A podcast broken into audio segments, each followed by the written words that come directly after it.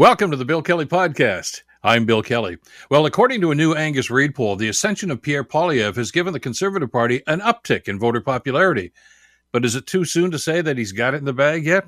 Why are Chinese police operating in Canada while our own government and security services seem to be looking the other way? And the trophy awarded to Canada's Athlete of the Year is getting a new name, we hope. Mark Hebscher, longtime sports broadcaster, author, and host of Hebsy on Sports, He'll join us to talk about it. It's all coming up in the Bill Kelly podcast, and it starts now. Today on the Bill Kelly Show on 900 CHML. We know that you know the Conservatives have a new leader. Pierre Poilievre was elected a couple of weeks ago, and uh, we know that uh, there's a, a, big, big buildup, I guess, about what's going to be happening uh, in the House of Commons over the next little while with Trudeau versus Poilievre. They had uh, one meeting really so far uh, uh, last Thursday, and uh, the usual political stuff and the bombast that goes on. But but more importantly, a number of polling agencies here in this country have, uh, well, taken the temperature of the Canadian public about how we're feeling about the political scene right now. And it, paints an interesting picture. Uh, the Liberals, of course, are in a minority government. And we know that uh, Justin Trudeau's popularity ratings have taken a real beating in the last little while. So there was a, a lot of expectation about, okay, how do Canadians feel? Well, earlier this week, uh, we told you about a Main Street poll that was done that showed that the uh, Conservatives had a pretty substantial lead over the Liberals in popularity. And that's one poll, and you figure, okay, that's a snapshot, but is it really accurate? However, uh, in the last couple of days, a couple of other polls have come out that uh, pretty much uh, uh, amplify that that that feeling and that trend that seems to be going on. Uh, the Conservatives have opened up a slightly wider lead over the Liberals, and a poll that was done for Global News by Ipsos. Global's Jeff Smith has the details on that.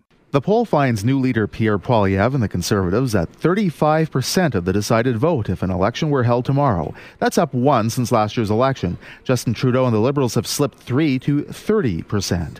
The New Democrats, led by Jagmeet Singh, are up 2 to 20%. The Bloc Québécois support within Quebec of 32% would equate to 7% of the national vote.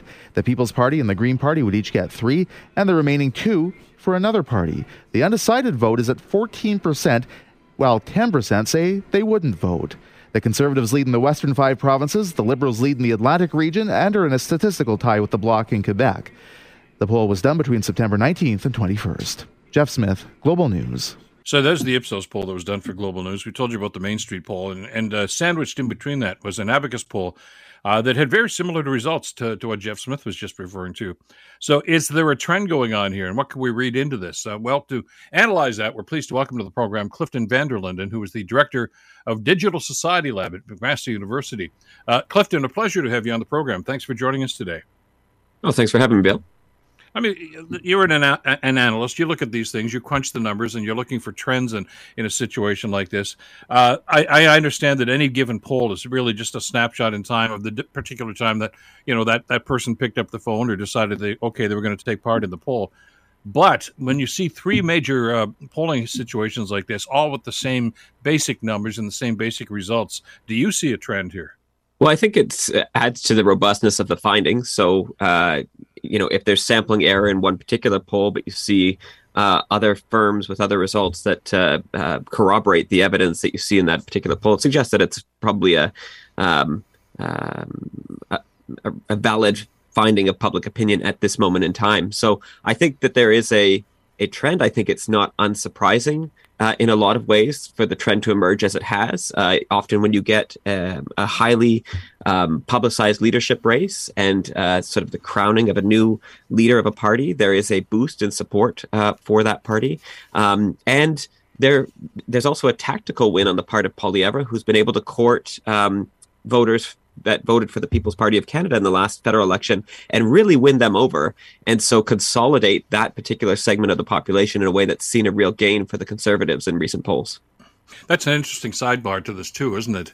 Uh, when the last federal election took place, and, and of course there was the expectation then that Erin O'Toole was going to win that, and he would be the next prime minister. It didn't happen. Uh, but one of the reasons for that, and I, am glad you pointed it out, really, uh, Clifton, is uh, uh, a lot of people that were quote unquote conservative supporters gravitated to Maxime Bernier and the People's Party. I think they went up to about five percent. I think in, in that particular time. This polling here by all three of them really seems to indicate that those people are back in the conservative tent now.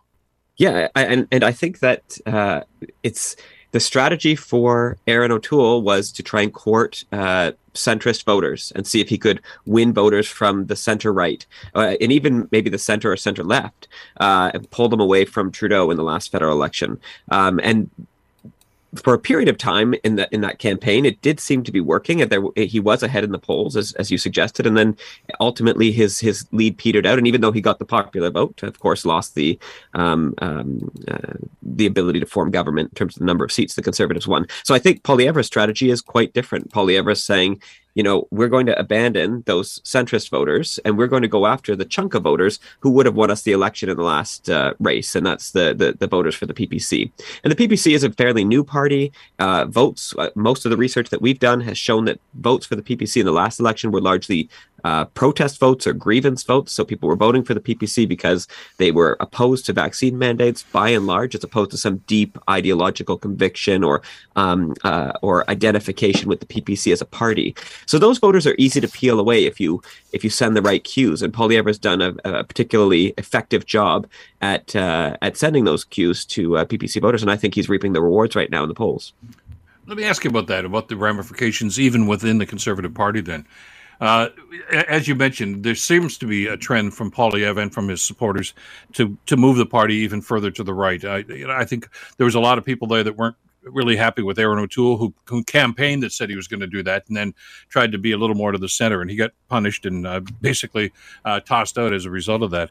Uh, with Poilievre doing this and gaining support and bringing back some of those people that had left to go to the People's Party, uh, is it fair to say that the Progressive Conservative Party uh, is is history now. The the Brian Mulroney party, the, uh, the well, the Peter MacKay party more recently, uh, those middle right people that uh, that are seemingly alienated right now. Do they, do they have a home?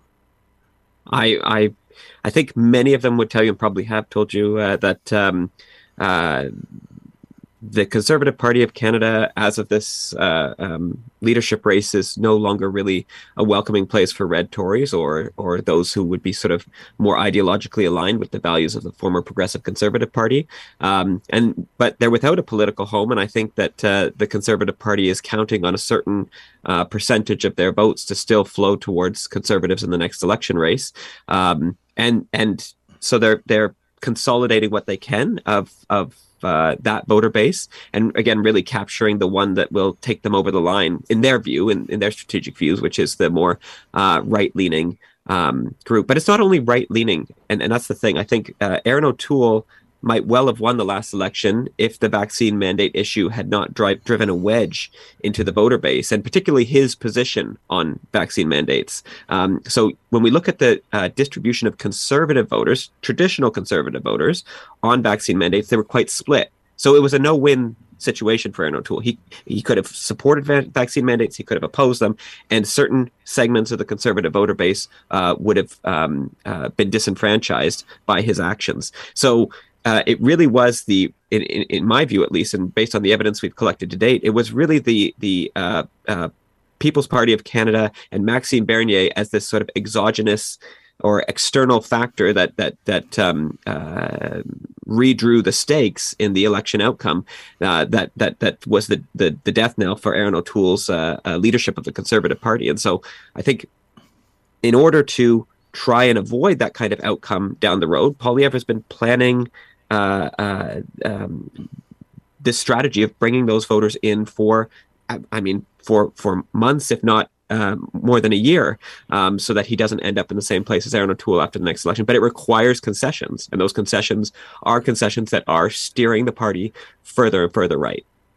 You know, it's interesting about that, and I agree with your assessment, by the way, that, that red Tories right now, uh, it's uh, you know, do not apply. Uh, but on the other side of the of the fence, uh, there's a lot of blue liberals that are disenchanted with the way that Trudeau has taken the Liberal Party, the the Paul Martin, John Manley liberals that are feeling as if this isn't my party anymore. There's a lot of orphan voters in the middle here, and you, you got to wonder where they're going to go, Clifton. I absolutely agree. I think that's a really sound analysis, and I think that uh, if you look at the positions that political parties take in Canada versus the positions that the average voter takes, political parties generally tend to be more extreme.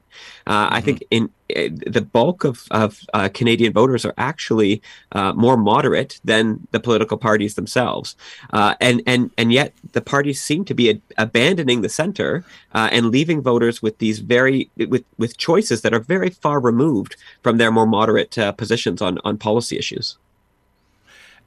let's I, I, got a couple of minutes left, and let's segue that right into uh, to, the, to, the, prime minister, to Justin Trudeau, because one of the questions they asked uh, in the in the polling that we talked about this morning uh, was about the prime minister, and sixty six percent, two out of every three people, said that uh, his best before date is come and gone, and that, that, that there should be a new leader. Uh, that's pretty strong, and it's it's that's I think part of a trend that we've seen over the last uh, number of months now. Uh, some are suggesting, although they're they're not going to say it publicly, I guess, that uh, some of the political insiders are saying, well, maybe it's time for Justin to, just like his dad did, take that walk in the snow and decide what he wants to do. Uh, would he step down? Uh, does he does he see what's happening here, or does he just figure this is just a moment in time? I can still do this. So I I think you're you're correct to assume that discussions, you know, quiet discussions, are happening in the hallways of of uh, a parliament uh, about um, the future of Justin Trudeau as the leader of the Liberal Party. I think it's unlikely that he will step down before the next election, but it's it's certainly not a foregone conclusion. Uh, you've seen this strategy work in other circumstances. So here in Ontario, you saw Dalton McGuinty step down, Kathleen Wynne uh, take over the party, and and Dalton McGuinty was seen as sort of sort of wearing the albatross or the anchor of of some of the sins of the the, the, the provincial liberals and uh, and cleaning house or cleaning slate so that they could continue in power under a new leader. But you've also seen this really fail, right? So you think of uh, Brian Mulroney and the transition of power to Kim Campbell and yeah. the decimation yeah. of the PCs in that election. So um, it's it, you know even if Justin Trudeau were to uh, step down, it's not necessarily going to uh, ensure that the Liberals can carry on as a party that can form government after the next election. And we also see Poilievre starting to develop tactics that are, are, sort of contingency planning for this possibility. So at the beginning of his leadership race, he he all of his targeting was on Justin Trudeau in particular, you know, just inflation and all these and, and commercials with pretending to sit down with Justin Trudeau. And uh, and now you're seeing a transition in his tactics and he's being very focused on the liberal party, the liberal agenda. So he's making space in case there is a transition in, transition in leadership that his his uh, critiques still land and they don't walk out the door uh, with Justin Trudeau if he decides to uh, step down. Of course, the the elephant in the room here that we haven't talked about is the deal between the Liberals and the NDP. Uh, and, and, you know, we, we know that what was asked for here uh, to guarantee government until 2015, uh, but it's non-binding. I, there's a lot of speculation right now, Clifton, that if the NDP were to back out of that deal, it would probably be political suicide because they're getting clobbered in the in the polls too, and so is Jagmeet Singh. Uh, do they hang on to that deal, or, or do you see that, that, that, we might go to the polls uh, maybe much sooner than, than some people are anticipating right now? you know, it's a good question. My sense is that uh, the confidence and supply agreement will will remain in place until 2025 for precisely the reasons you've articulated, which are that as a political strategy, it seems untenable at this moment for the NDP to uh, welcome uh, an, a federal election race. That said, you know, we have polling today does not reflect outcomes of elections tomorrow, and we have seen. Mm-hmm. All three parties, the NDP, Liberals, and Conservatives, trade leadership positions or lead positions in the polls during election races. And that's where the action really happens. You know, a, a one misstep can really change the outcome of, of an election. Um, uh, and we've also seen the uh, liberal defeats in federal politics uh, serve NDP um, uh, wins in some way. So, I mean, the 2011 election and Stephen Harper won, but also Jack Layton was able to form official opposition with the uh, demise of uh, Michael Ignatieff's uh, bid uh, and uh, under the leader under the liberal flag. So, there are certainly considerations at play that maybe the NDP can can fill the gap, can be the alternative to the Conservatives that the Liberals might not be able to be under a Justin Trudeau uh, um, um, leadership of the Liberal Party. Uh, but I think it's a pretty uh, big bet, and I, I, you know, if I was in the NDP war room right now, uh, it's not one I'd be willing to take. uh, lots of stuff going on right now. It's a very fluid situation. Clifton, I'm glad you had some time to sit down with us and analyze some of this data. Thanks so much for this. Thank you, Bill. Clifton van der Linden, who was the director of Digital Society Lab at McMaster University, with uh, some uh, pretty solid analysis as to what's happening on the Canadian political scene. You're listening to the Bill Kelly Show podcast on 900 CHML. Troubling story that we all need to pay attention to. I know we've got a lot of things on our minds with inflation, with what's going on in Ukraine, uh, and and they're all important. Uh, not to diminish any of that, uh, but the Chinese are uh, doing what the Chinese have been doing for quite some time right now. Chinese police are operating in Canada, while our own government seems to be looking the other way, not doing a whole lot about this. It's an interesting phenomena right now, and uh, something that we need to talk about. Uh, and to that end, we're pleased to welcome back to the program Charles Burton. Charles is a senior fellow with the Center for Advancing Canada's Interests Abroad at the Macdonald Laurier Institute. Charles, always a pleasure. Thank you so much for the time today. Good morning, Bill. Let's talk, let's talk a little bit about your op-ed piece that uh, that I read. I was shocked. I mean, I had to reread this, saying this is actually happening. Uh, we know that, that, that there are subversive activities going on, spy versus spy. Uh, you know, we've got them, they've got them, and and you know, they they could be running the uh, the grocery store that we we don't know about this, but this is right in your face. What you talked about in the op-ed piece here, the Chinese authorities actually setting up offices here in Canada. Explain that to our listeners. Well, eh, you know, Canada and China have no extradition treaty um, because you know China uses torture and interrogation, um, doesn't have any due process of law or following the rules of evidence, and and hands out the death penalty for a very broad range of crimes. So, but there are a lot of people in Canada who have escaped from China um, to seek refuge here for various reasons. Um, some of them are corrupt Chinese officials who you know get on the wrong side of factional struggle or are being had up for for corrupt violations who um, purchase real estate here and reestablish in Canada, and then some of them are political dissidents who uh, you know left China and, and may be quite outspoken against the regime here, and and some of them are are you know real criminals, triad gang members, and so on. Um, China wants those people back. They want to seize their assets in the Chinese system. If you've if the Chinese uh, find you guilty of a crime, they seize all of your assets. In the Canadian system, they just seize the proceeds of crime, the stuff you made before you were a criminal. You get to keep it. Anyway, they want them back for for assortment of of reasons, and they can't get them back through legitimate channels. They they are, will cannot work with the RCMP, which would be the proper method to gather evidence against someone um, here in Canada, because you know they're not prepared to explain the reasons, and in any event, the reasons that they want to get those people back is not consistent with Canadian law, so that wouldn't work. So what they do is they send police into Canada, um, typically invited by um, you know a Chinese association affiliated with the Chinese Communist Party's United Front uh, work department who say that, oh yeah, I want to see these people f- for business purposes, but they're not actually businessmen. They the visa application to enter Canada is false, and then they go to the the person that they want to repatriate back to China and threaten them, their families in China typically and say, you know, we'll take away your mother's house, your children will not be able to um, enter university. Um, your cousin will lose his job, et cetera, et cetera. And, and that uh, is remarkably effective in getting people to go back to China and, and face uh, Chinese prison.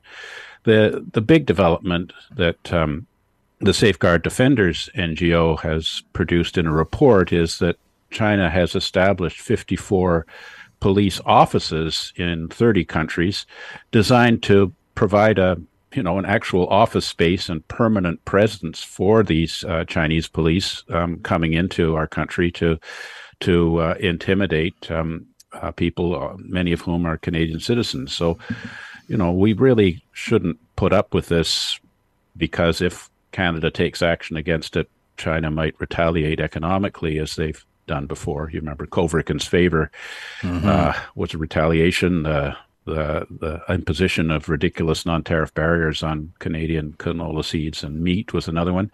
Um, and so there seems to be an attitude in Ottawa that it's the most important thing in Canada-China relations is the promotion of prosperity through trade and investment, and that we should just ignore these other malign activities, espionage and harassment of Canadian Tibetans and Uyghurs and democracy activists and and these illegal Chinese police operations in Canada, uh, you know, to the greater good of of of uh, benefiting Canadian business. I, I, I just think this is morally bankrupt and simply wrong and we should we should close these things down arrest the people who are engaged in this kind of work and expel any chinese diplomats who are overseeing this work through their through their embassies and consulates right at the beginning of the op-ed piece, uh, and uh, it, it I, this really set the scene, Charles, as far as I was concerned. You talked about uh, a Chinese high-profile dr- TV drama. It's called "The Name of the People," Uh, and in this particular show, Chinese ag- agents enter the U.S. posing as businessmen so they can repatriate a factory manager who has fled abroad with ill gotten wealth. That's not fiction. That's what's going on, isn't it? Yeah, I mean, we have, you know, and I, I, I like Chinese dramas, and that one was particularly good. Um, and I think quite realistic. But, you know, the blatantness of the Chinese authorities, who control, of course, all TV stations, in admitting that they are systematically engaged in illegal activity abroad, you know that the Chinese state is is violating uh, the sovereignty and security of foreign countries is pretty outrageous. But we know, um, you know, it's even on the record back in in uh, 2001 when China's number one smuggler Lai Changxing managed to uh, gain entry into Canada. The Chinese police in court in a Canadian uh, refugee hearing that I attended as a witness for the government myself at the time admitted that they had sent police into Canada to try and convince Mr. Lai to return and that they'd brought his brother, who was in prison in China, along with the police delegation to to um, uh, further intimidate Mr. Lai.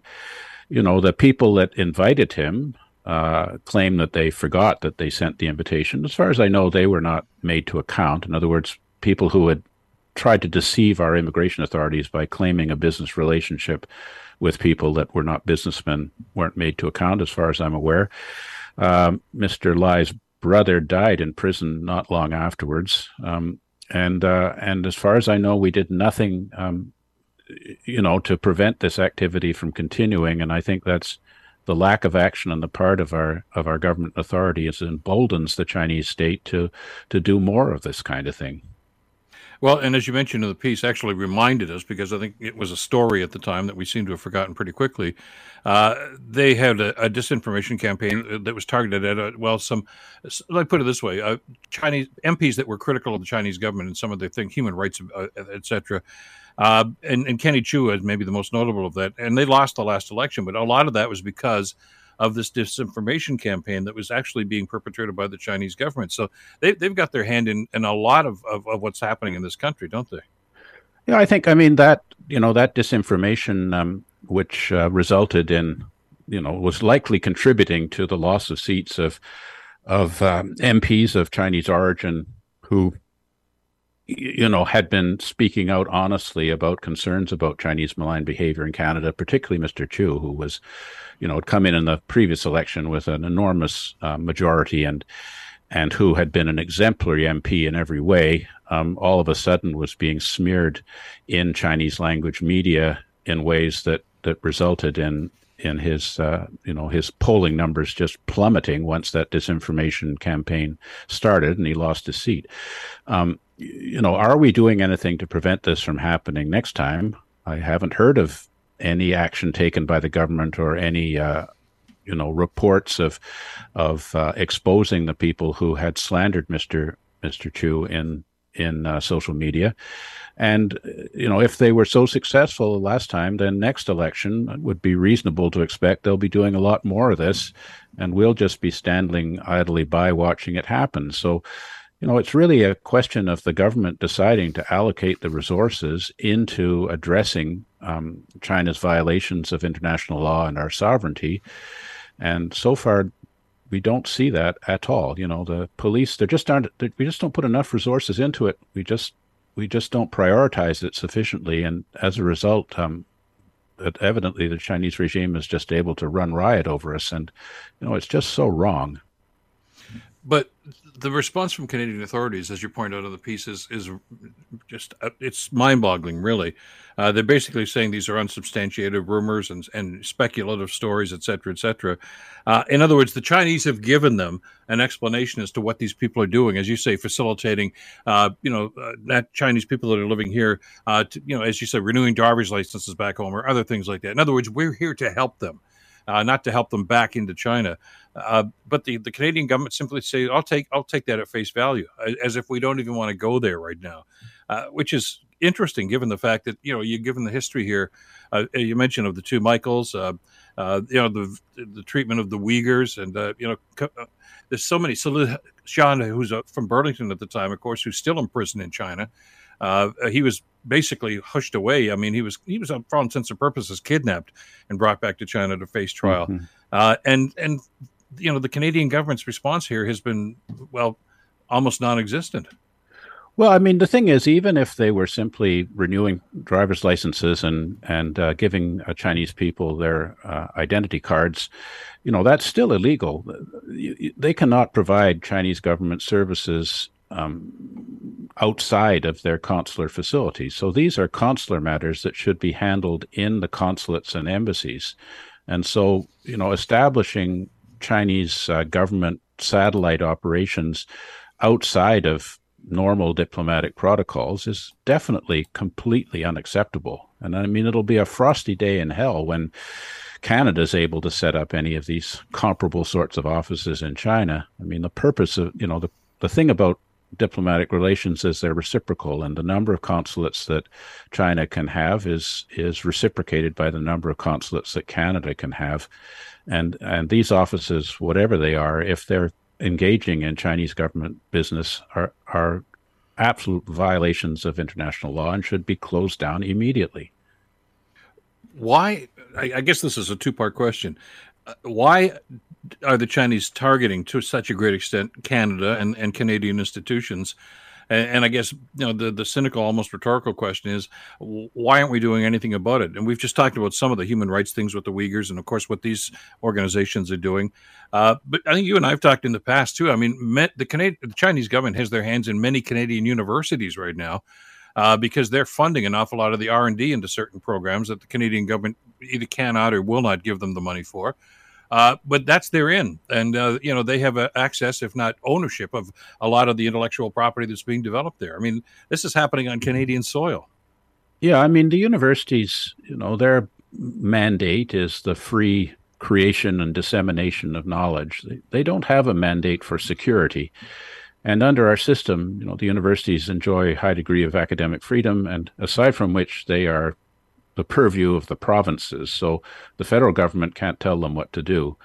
And so the Chinese um, universities, which are simply organs of the state designed to um, acquire knowledge that serves China's rise, you know, dual use military technologies, is able to take enormous advantage of this and um, and obtain these um, technologies, which ultimately could be used against us in time of of uh, uh, conflict with China, which you know, is increasingly looking like it might happen over Taiwan. So, you know, definitely it's the wrong thing for us to be doing. The question is, why aren't we enacting legislation to effectively address this? We need much stronger legislation with regard to the transfer of of classified technologies to agents of a foreign state. And Canada's legislation falls far short of the kind of effective language of our like minded allies like Australia, United Kingdom and the United States. But there again, there seems to be no political will for us to do anything about this. And uh, God knows why. You know, I mean, I know that our government has been paralyzed in all sorts of areas, you know, Afghanistan, uh, COVID, and, and so on. But, you know, this is this is about national security, and it should be something that should be heading up to the top of the priorities, and it could be addressed if the will was there. Well, and that's why I'm wondering just why that will is and if it even exists. And even even Charles, when it's in our face like this, I mean, you know, you were just talking about the research that's going on at universities and other places. And uh, lest we forget, you know, the the two Chinese nationals who were working in Winnipeg, it was all COVID research and, and vaccine research. Uh, some pretty confidential, top secret stuff, and they just the two of them packed up with God knows what in their briefcases and went back to China, and the government doesn't want to talk about it.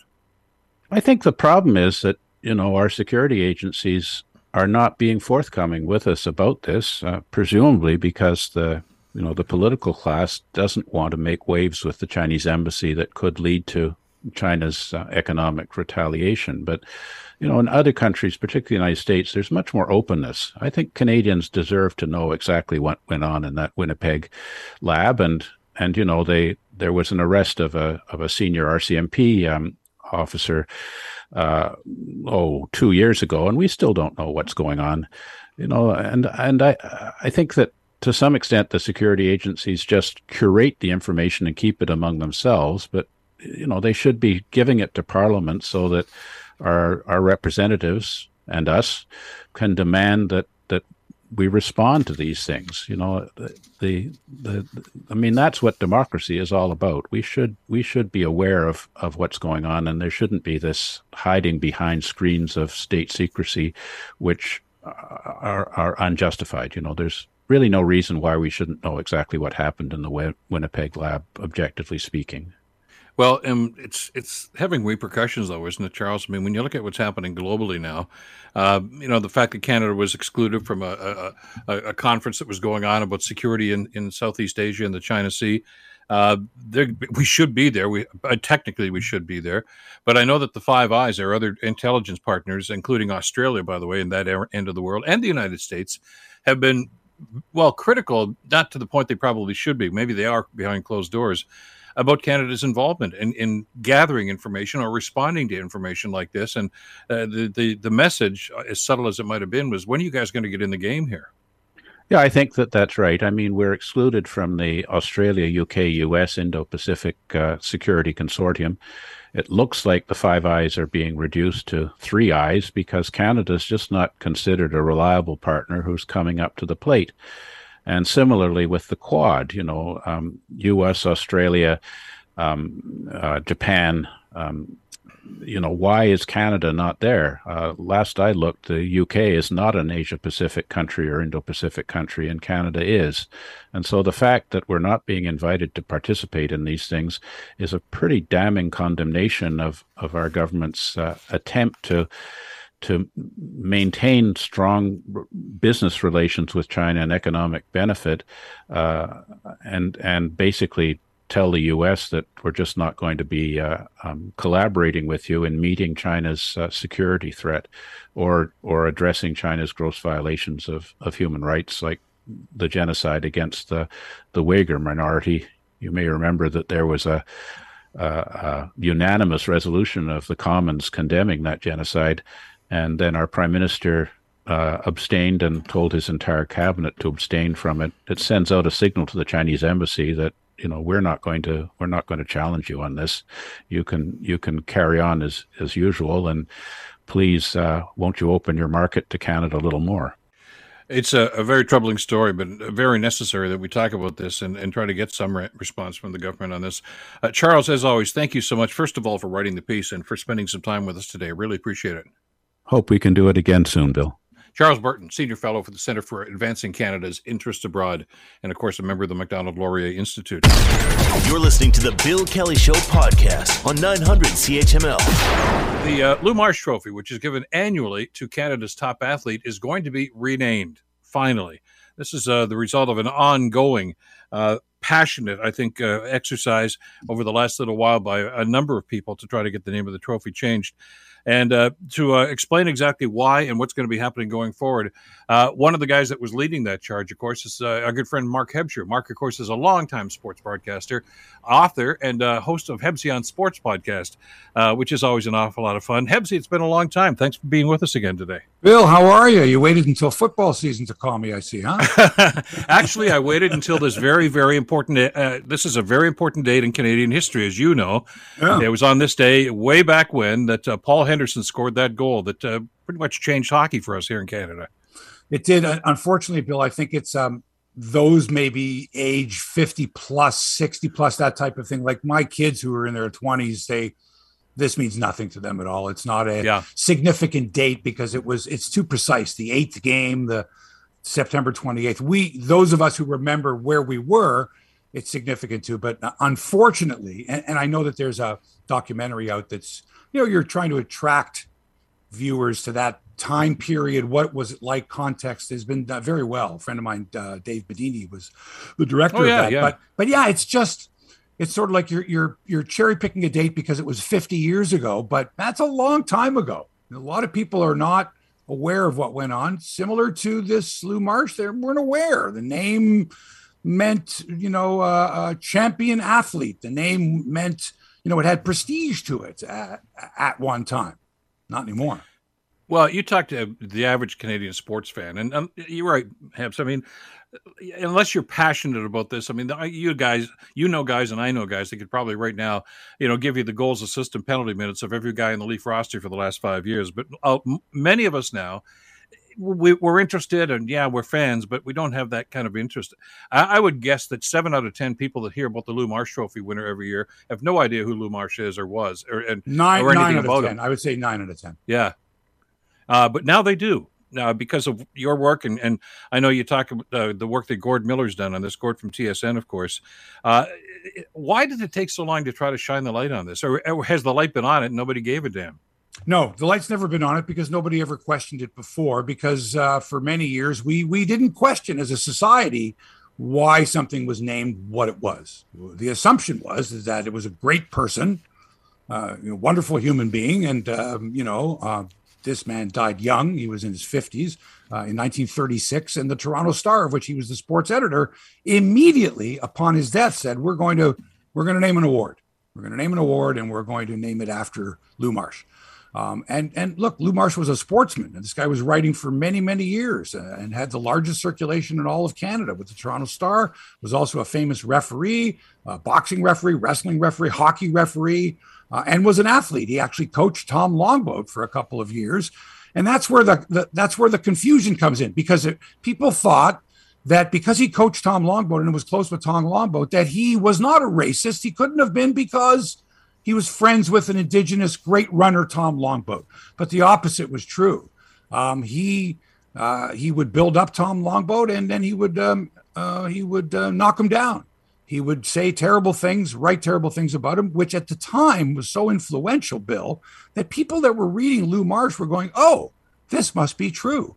All indigenous people must be lazy. All indigenous people must be shiftless and and don't take direction." No. And so what he did was he was so influential, I think, Lou Marsh, that he that his whole career was basically sort of energizing this racist uh, sports writing.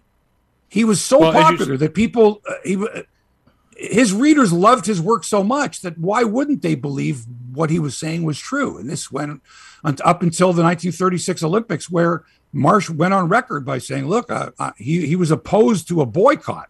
He thought that Germany's problems with Hitler and the Nazis was an internal problem, and they called him colorful. His writing style, it, where, where really, Bill, he wasn't colorful. He was racist."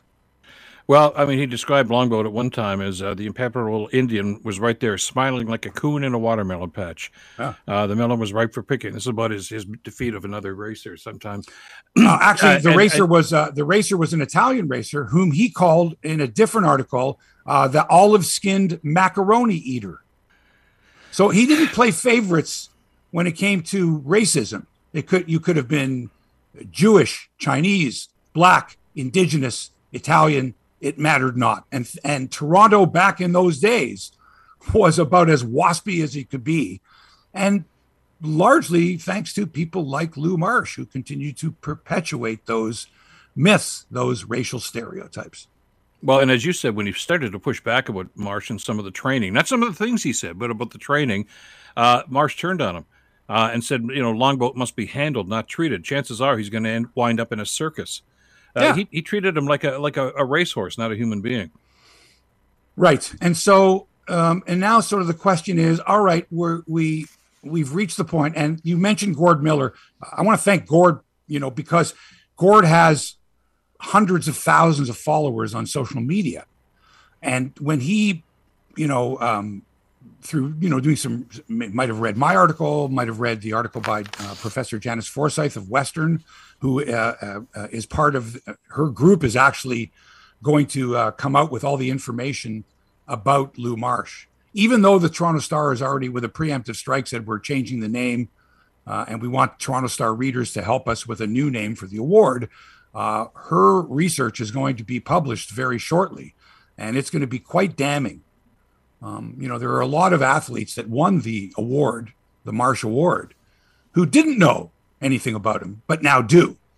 Yeah. And in recent years, uh, many many of these people have been, you know, basically said like, "We, I don't want my name associated with with his name on this award." And listen, I know there are people that some people don't think that John A. Macdonald should be vilified and statues torn down. I don't want to get into that, but I mean, we're it's it's it's it's happening now because as we find out more about these people, and there are some people that are going to say, well, you know, he, he was colorful. Come on, he was using metaphors and witticisms. Uh, and you know what? Some of my favorite sports writers do that. Uh, you do it all the time when you were, you know, doing the sportscast every night on, you know, Sportsline. And, uh, but, and I've known some great ones over the years, generational. Jim Coleman, Jim Proudfoot, of course, uh, who worked mm-hmm. at the Star for so many years. Uh, Steve Simmons and so many other guys who do it now. And yeah, they they are witty, they're informative, uh, but they're not insulting and they're not racist. And and he was. Right. I, I just think that you know I think we need to look at ourselves as Canadians and say you know has racism been embedded in Canadian sport for this many years? And the answer is yeah, it has. It has, and, and largely thanks to people like Lou Marsh. And, and you can go back and say, well, that was the norm back in those days. Yeah, it was because of people like Lou Marsh, because of his incredible influence. My grandfather told me a story years ago. He knew Lou Marsh. He, my grandfather used to run a variety store uh, on the Danforth uh, out in East End, Toronto, back in the 30s, and he knew Lou Marsh. He knew all you know men of his ilk, and um, you know he and he did not like him. He didn't like men of that ilk. He refused to buy the Toronto Star. Uh, he he bought the Telegram or the other newspapers of the day, and then later the Toronto Sun. But but he was aware of it. But what were you going to do in those days? You're Jewish living in Toronto. You were going to start to say that the most influential sports writer in the country was an anti-Semite, was a racist. No, and so people had to put up with stuff like that. Um, but he told me that that he wasn't a nice guy. He wasn't a good guy, and he wasn't, um, and, and he was an anti-Semite. And you know as well as I do, Bill. You know, they you can pick out people like that at a moment's notice. And then there's other ways where racism is more subtle. And so I think in the case of Lou Marsh, people went, yeah, he was a colorful writer. He wanted to, you know, his job was to get more eyeballs, sell more newspapers. That was the, and how do you do that? How do you attract that? Well, you got to write a certain way. You got to be colorful. You got to be uh, whatever word they used back in those days. And part of that was saying things about people that you knew was was was common thinking. That if you were to tap into the average Canadian, say, "Oh, I'm going to call this this indigenous, this Indian person a uh, heap big marathon runner," that that your that your readers would would get it and they'd laugh along with you, that kind of thing. It wasn't thought to be racist. Well, it was.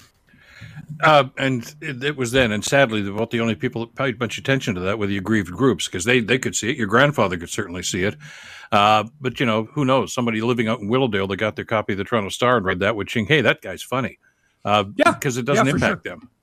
Yeah, so, absolutely. And, um, uh, it's um, you know, I, I how much of it has to do with Toronto? A lot. Uh, would this have happened in Western Canada? I, I don't know. It, hard for me to say. But in Toronto, having grown up there, um, and you know stories that my grandfather or my uncles or you know older generations would tell me, it was not a friendly place if you weren't a white person, if you weren't a WASP. It was. It was difficult for Catholics.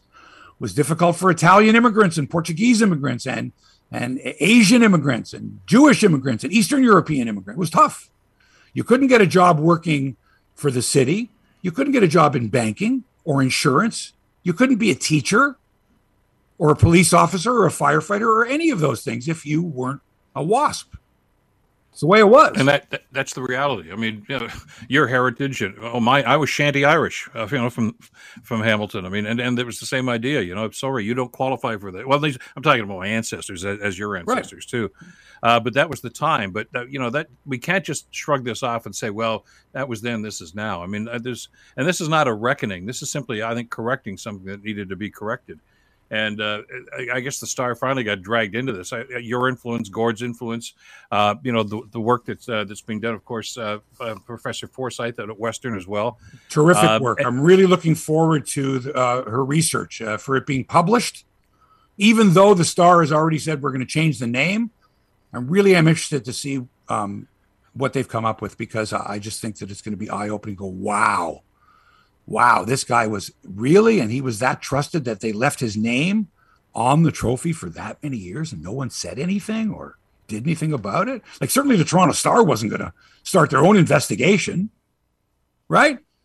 But and, and other newspapers are not going to now. you're going to dive into now. We're going to go after one of our competitors to find out that you know. So nobody really had the interest, uh, I guess, until you know more recently, where where we go back and we look at things that people said and wrote and said that was horrible. What a terrible and then you know I, I, don't recall the exact moment where it was let's let's delve into lou marsh's writing.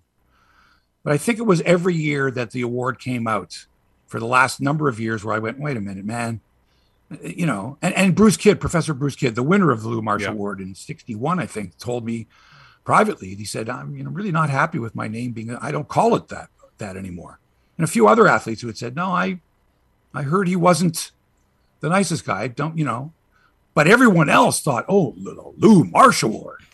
You know, oh my God, what a you know, like the Congressional Medal of Honor or something like that, or the Purple Heart. No way. just let me spin back back to those days because you mentioned this in, in, that op-ed piece that was published back in November, and I remember you were on the program. We talked about that at the time, and, and you mentioned about his comments about you know this this thing with the the, the Nazis and the Jews. No, it's no big deal. It's all being right. overblown. At the same time, one of their other top reporters, very well respected uh, correspondent named Matthew Halton, was reporting about the persecution of the Jews, about how their human rights were being taken away, their property was being taken away. That was page one. Then in the sports section is this: where were the editorial people there to say, "Wait a second, that, that something's not jiving here"? Well, that's I mean um, Matthew Halton, uh, uh, uh David Halton's father. Uh, yeah, fine CBC correspondent David Halton, his father Matthew. Yeah, so you're working for the same newspaper, right? Your copy is going through some of the same editors, or at least editors that are having meetings going you know, what have you got? What have you got? And in the middle of this, you've got a guy that's really cozy with the Canadian Olympic Committee, Lou Marsh. You know, I'm sure there was, you know, I don't know if money was handed over. That's not for me to say, but there was some influence there. There was some look. You write some nice things about us and don't get into too much, and we'll be fine with you. So it, he was in a conflict of interest, Lou Marsh, because he didn't want to say stuff against the Canadian Olympic Committee, like, "Oh, we should boycott the 36 Olympics because the Nazis are, you know, going are overrunning the country." But then, of course, when the photographers and newspapermen come from other countries, they put on, you know, when the 36 Olympics came on, they took down all the signs about forbidding Jews, mm-hmm. all of that, so that the world media got didn't see any of that at all. And it took reporters like Matthew Halton. But for Lou Marsh to say that that Nazi Nazism is an internal Jewish, uh, internal German problem at that time, kind of went overlooked. It kind of did. It was like because because Canadians were like, no, no, no, we want to perform in the Olympics. We're interested in the Olympic Games. They didn't know about the politics of Germany, and many didn't care. And quite frankly, was were not for men like Matthew Halton, we wouldn't have known. But the Jewish world knew about it, Bill. They knew. They didn't want to send parents didn't want to send Sammy Luftspring's parents didn't want to send him to Nazi Germany. So instead, uh, Luftspring and a few other athletes that were going to go to the Olympic Games uh, they boycotted on their own, and and and they actually went. There was a, another games that were going to take place, an alternate games in Barcelona. But the first day of the meetings, I think, was the day that the Spanish Civil War broke out, and so that idea was something happened there. Forget it. But but you know, you're you're talking about it wasn't that many years ago. No, the world didn't know. This is before World War One and so World War Two, and so you know, the idea that the Lou Marshes of the world were going, come on, Canadians, let's let's root our Canadian athletes on and see how well we can do against the rest of the world and rah, rah, rah, you know, was more important than any atrocities that were taking place in in Germany. Even though his own reporter at the Toronto Star, Halton, was sending back these dispatches as to how terrible it was, and had been for three or four years disgusting. Uh, anyway, uh, it's it's going to change. Uh, they're they're asking readers, I guess, for their input into this, and uh, the name apparently, or the new name, is going to be selected in time for the uh, award later on this year. I, will go right back. I know we're almost out of time here. Uh, your your suggestion, by the way, in the op-ed piece you wrote last year, of course, Terry Fox, I think, is an ideal situation, but it's pretty much up to them because it's really their award, isn't it? Right. It's well. Here's the thing. Damian Cox pointed out to me, and he's right that the there already is a Terry Fox Award. It has been for a number of years. It's called the Terry Fox Humanitarian Award. Yeah. So when we, we use the word award, right, it, this doesn't fall into the category of sports awards. You know, the Rocket Richard Award for the top scorer. The, you know, this is different. Now remember, the Canadian Press Athlete of the Year, male athlete of the year, is the Lionel Conacher Award, and for the female athlete of the year, it's the Bobbie Rosenfeld Award. Mm-hmm. So there's two awards by Canadian Press that have been that have been handed out for many many years, as long as the Lou Marsh Award was. Those are separate from this particular award. This is a Toronto Star Award, right? And so for the entire country to be involved in this uh, is important. But this is only for Toronto Star readers, I guess, to make their come up with their um, uh, suggestion as to how, who the award should be renamed after. So the Terry Fox thing was is great in principle, and it's a no brainer, slam dunk. But there already is a Terry Fox Humanitarian Award. My suggestion is the the Jean Beliveau Award because I think you want this award to be emblematic of an not just a great athlete, but someone who brought more to the table. And yeah. in, in the opposite of what Lou Marsh represented, which he would tear people down I want someone, I would like to see uh, the name of someone who would build people up, who was had some class and professionalism, as well as uh, being a tremendous athlete. And I think Jean Beliveau, across the country, I don't think anyone would say not a good choice. Even oh, the diehard choice. Montreal Canadiens haters would not say no. Jean Be- Jean Beliveau is is right, and I think would be I think it would be, he would be honored. He never won the Lou Marsh Trophy. That's the irony. Well, it's, and that's an. Uh, by the way, Hebsy on Sports is a great podcast. Check it out wherever you get your podcasts. It's always a lot of fun. Hebs, let's. I gotta do this again sooner. This is a lot of fun. Thanks for joining us today. Anytime, Bill. Thanks, and uh, say and all my friends in London and Hamilton and every. Um, um, um, I appreciate it. Thanks so much, and uh, always happy to be on with you. You betcha. Mark Hebscher, of course. The Bill Kelly Show, weekdays from 9 to noon on 900 CHML. The Bill Kelly Podcast is available on Apple Podcast, Google Podcast, or wherever you get your podcasts from. You can also listen to The Bill Kelly Show weekdays from 9 till noon on 900 CHML. I'm Bill Kelly. Thanks again for listening. And don't forget to subscribe to the podcast. It's free, so you never miss an episode. And make sure that you rate and review.